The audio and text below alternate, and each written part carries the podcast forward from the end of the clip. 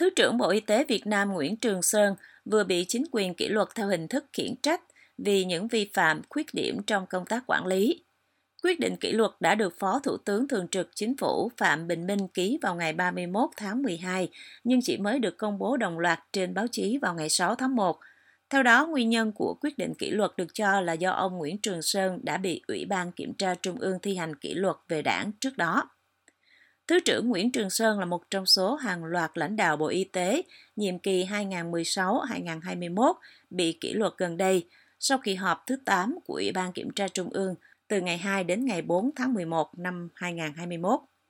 Tại kỳ họp này, Ủy ban Trung ương đã xem xét kết quả kiểm tra và kết luận Ban Cán sự Đảng Bộ Y tế nhiệm kỳ 2016-2021 đã vi phạm các nguyên tắc hoạt động của đảng, quy chế làm việc của Ban Cán sự Đảng, thiếu trách nhiệm, buông lỏng lãnh đạo, chỉ đạo, để cho Bộ Y tế, Cục Quản lý Dược và nhiều đơn vị cơ sở khám chữa bệnh và cá nhân vi phạm quy định của đảng, pháp luật của nhà nước trong công tác xây dựng, ban hành thể chế chính sách trong việc cấp phép nhập khẩu thuốc, thực hiện liên doanh liên kết đấu thầu, mua sắm thuốc, trang thiết bị y tế và vật tư tiêu hao,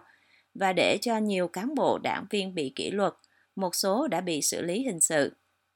Theo ủy ban này, những vi phạm của ban lãnh đạo y tế đã gây ra hậu quả nghiêm trọng, gây thất thoát và lãng phí tiền tài sản của nhà nước, thiệt hại cho quỹ bảo hiểm y tế và ảnh hưởng lớn đến chủ trương của đảng, chính sách của nhà nước về bảo vệ và chăm sóc sức khỏe, gây bức xúc trong xã hội, ảnh hưởng xấu đến uy tín của tổ chức đảng và ngành y tế. Hàng loạt lãnh đạo y tế sau đó đã bị kỷ luật về mặt đảng, trong đó một loạt các lãnh đạo nguyên lãnh đạo của Bệnh viện Bạch Mai đã bị khai trừ đảng. Nhiều lãnh đạo phụ trách về thiết bị và công trình y tế đã bị cách tất cả chức vụ trong đảng.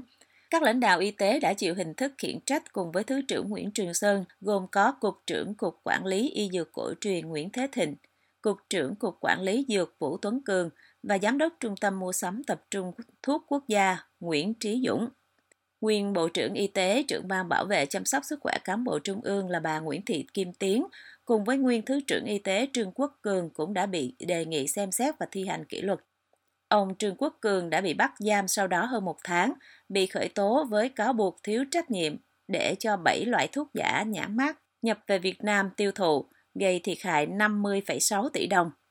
Quyết định kỷ luật các cán bộ y tế trên được đưa ra sau khi Việt Nam khởi tố vụ án buôn bán thuốc giả VN Pharma từng gây rúng động dư luận trong suốt hơn 7 năm. Một thống kê mới nhất của Việt Nam cho biết, số người trong độ tuổi lao động bị mất việc trong năm 2021 là hơn 1,4 triệu người, trong khi thu nhập của người lao động ở hầu hết mọi ngành nghề đều bị giảm đáng kể vì ảnh hưởng của đại dịch COVID-19. Theo báo cáo được Tổng cục Thống kê Việt Nam công bố hôm 6 tháng 1, trong năm 2021, Việt Nam có khoảng 50,5 triệu người ở độ tuổi lao động, tức trên 25 tuổi, giảm gần 800.000 người so với năm trước. Trong đó, số lao động từ 15 tuổi trở lên có việc làm năm 2021 là 49 triệu người, giảm 1 triệu người so với năm 2020. Tỷ lệ giảm chủ yếu là ở khu vực nông thôn và ở nam giới. Theo Tổng cục Thống kê, tình hình dịch kéo dài và phức tạp hơn trong năm 2021 đã khiến cho hàng triệu người mất việc, lao động trong các ngành tiếp tục giảm, đặc biệt là khu vực dịch vụ. Báo cáo cho biết, số lao động trong khu vực công nghiệp và xây dựng là 16,3 triệu người, chiếm 33,2%, giảm gần 250.000 người so với năm trước. Khu vực dịch vụ là 18,6 triệu người, chiếm 37,9%, giảm hơn 800.000 người so với năm trước. Riêng khu vực nông lâm nghiệp và thủy sản lại tăng 37.300 người so với năm trước với 14,2 triệu người. Cũng theo báo cáo của Tổng cục Thống kê, thu nhập bình quân tháng của người lao động trong năm 2021 là 5,7 triệu đồng, giảm 32.000 đồng so với năm 2020. Thu nhập bình quân của người lao động khu vực thành thị là 7 triệu đồng, cao hơn 1,4 lần mức thu nhập bình quân của người lao động khu vực nông thôn là chỉ 5 triệu đồng một người.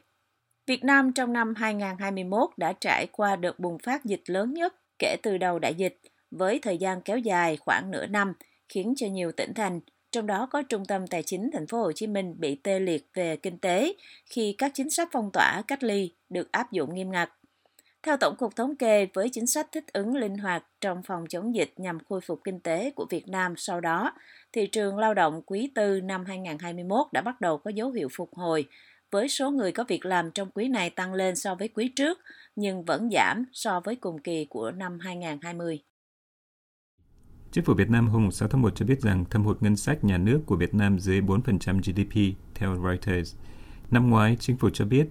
thu ngân sách nhà nước ước tính đạt 1.653.000 tỷ đồng, 72,65 tỷ đô la, cao hơn 16,4% so với mục tiêu đề ra. Chi ngân sách là 1.879 tỷ đồng,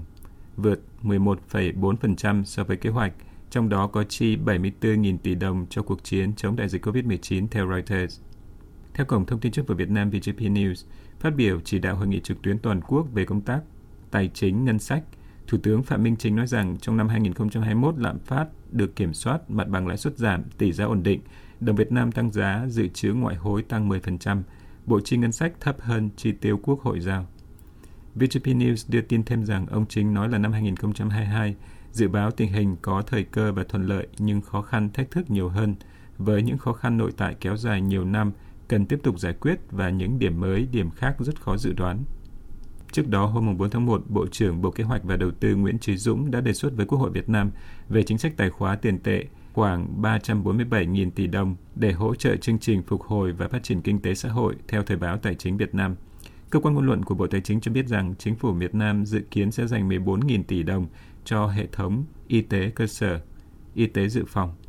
Theo Thời báo Tài chính Việt Nam, chính phủ cũng chỉ đạo các tổ chức tiến dụng tiếp tục tiết giảm chi phí quản lý để phấn đấu giảm lãi suất cho vay tối thiểu 0,5% đến 1% trong 2 năm, cũng như tiếp tục cơ cấu nợ miễn giảm lãi đối với khách hàng bị ảnh hưởng bởi dịch COVID-19, có giải pháp hỗ trợ doanh nghiệp, người dân phù hợp, đảm bảo an toàn hoạt động hệ thống.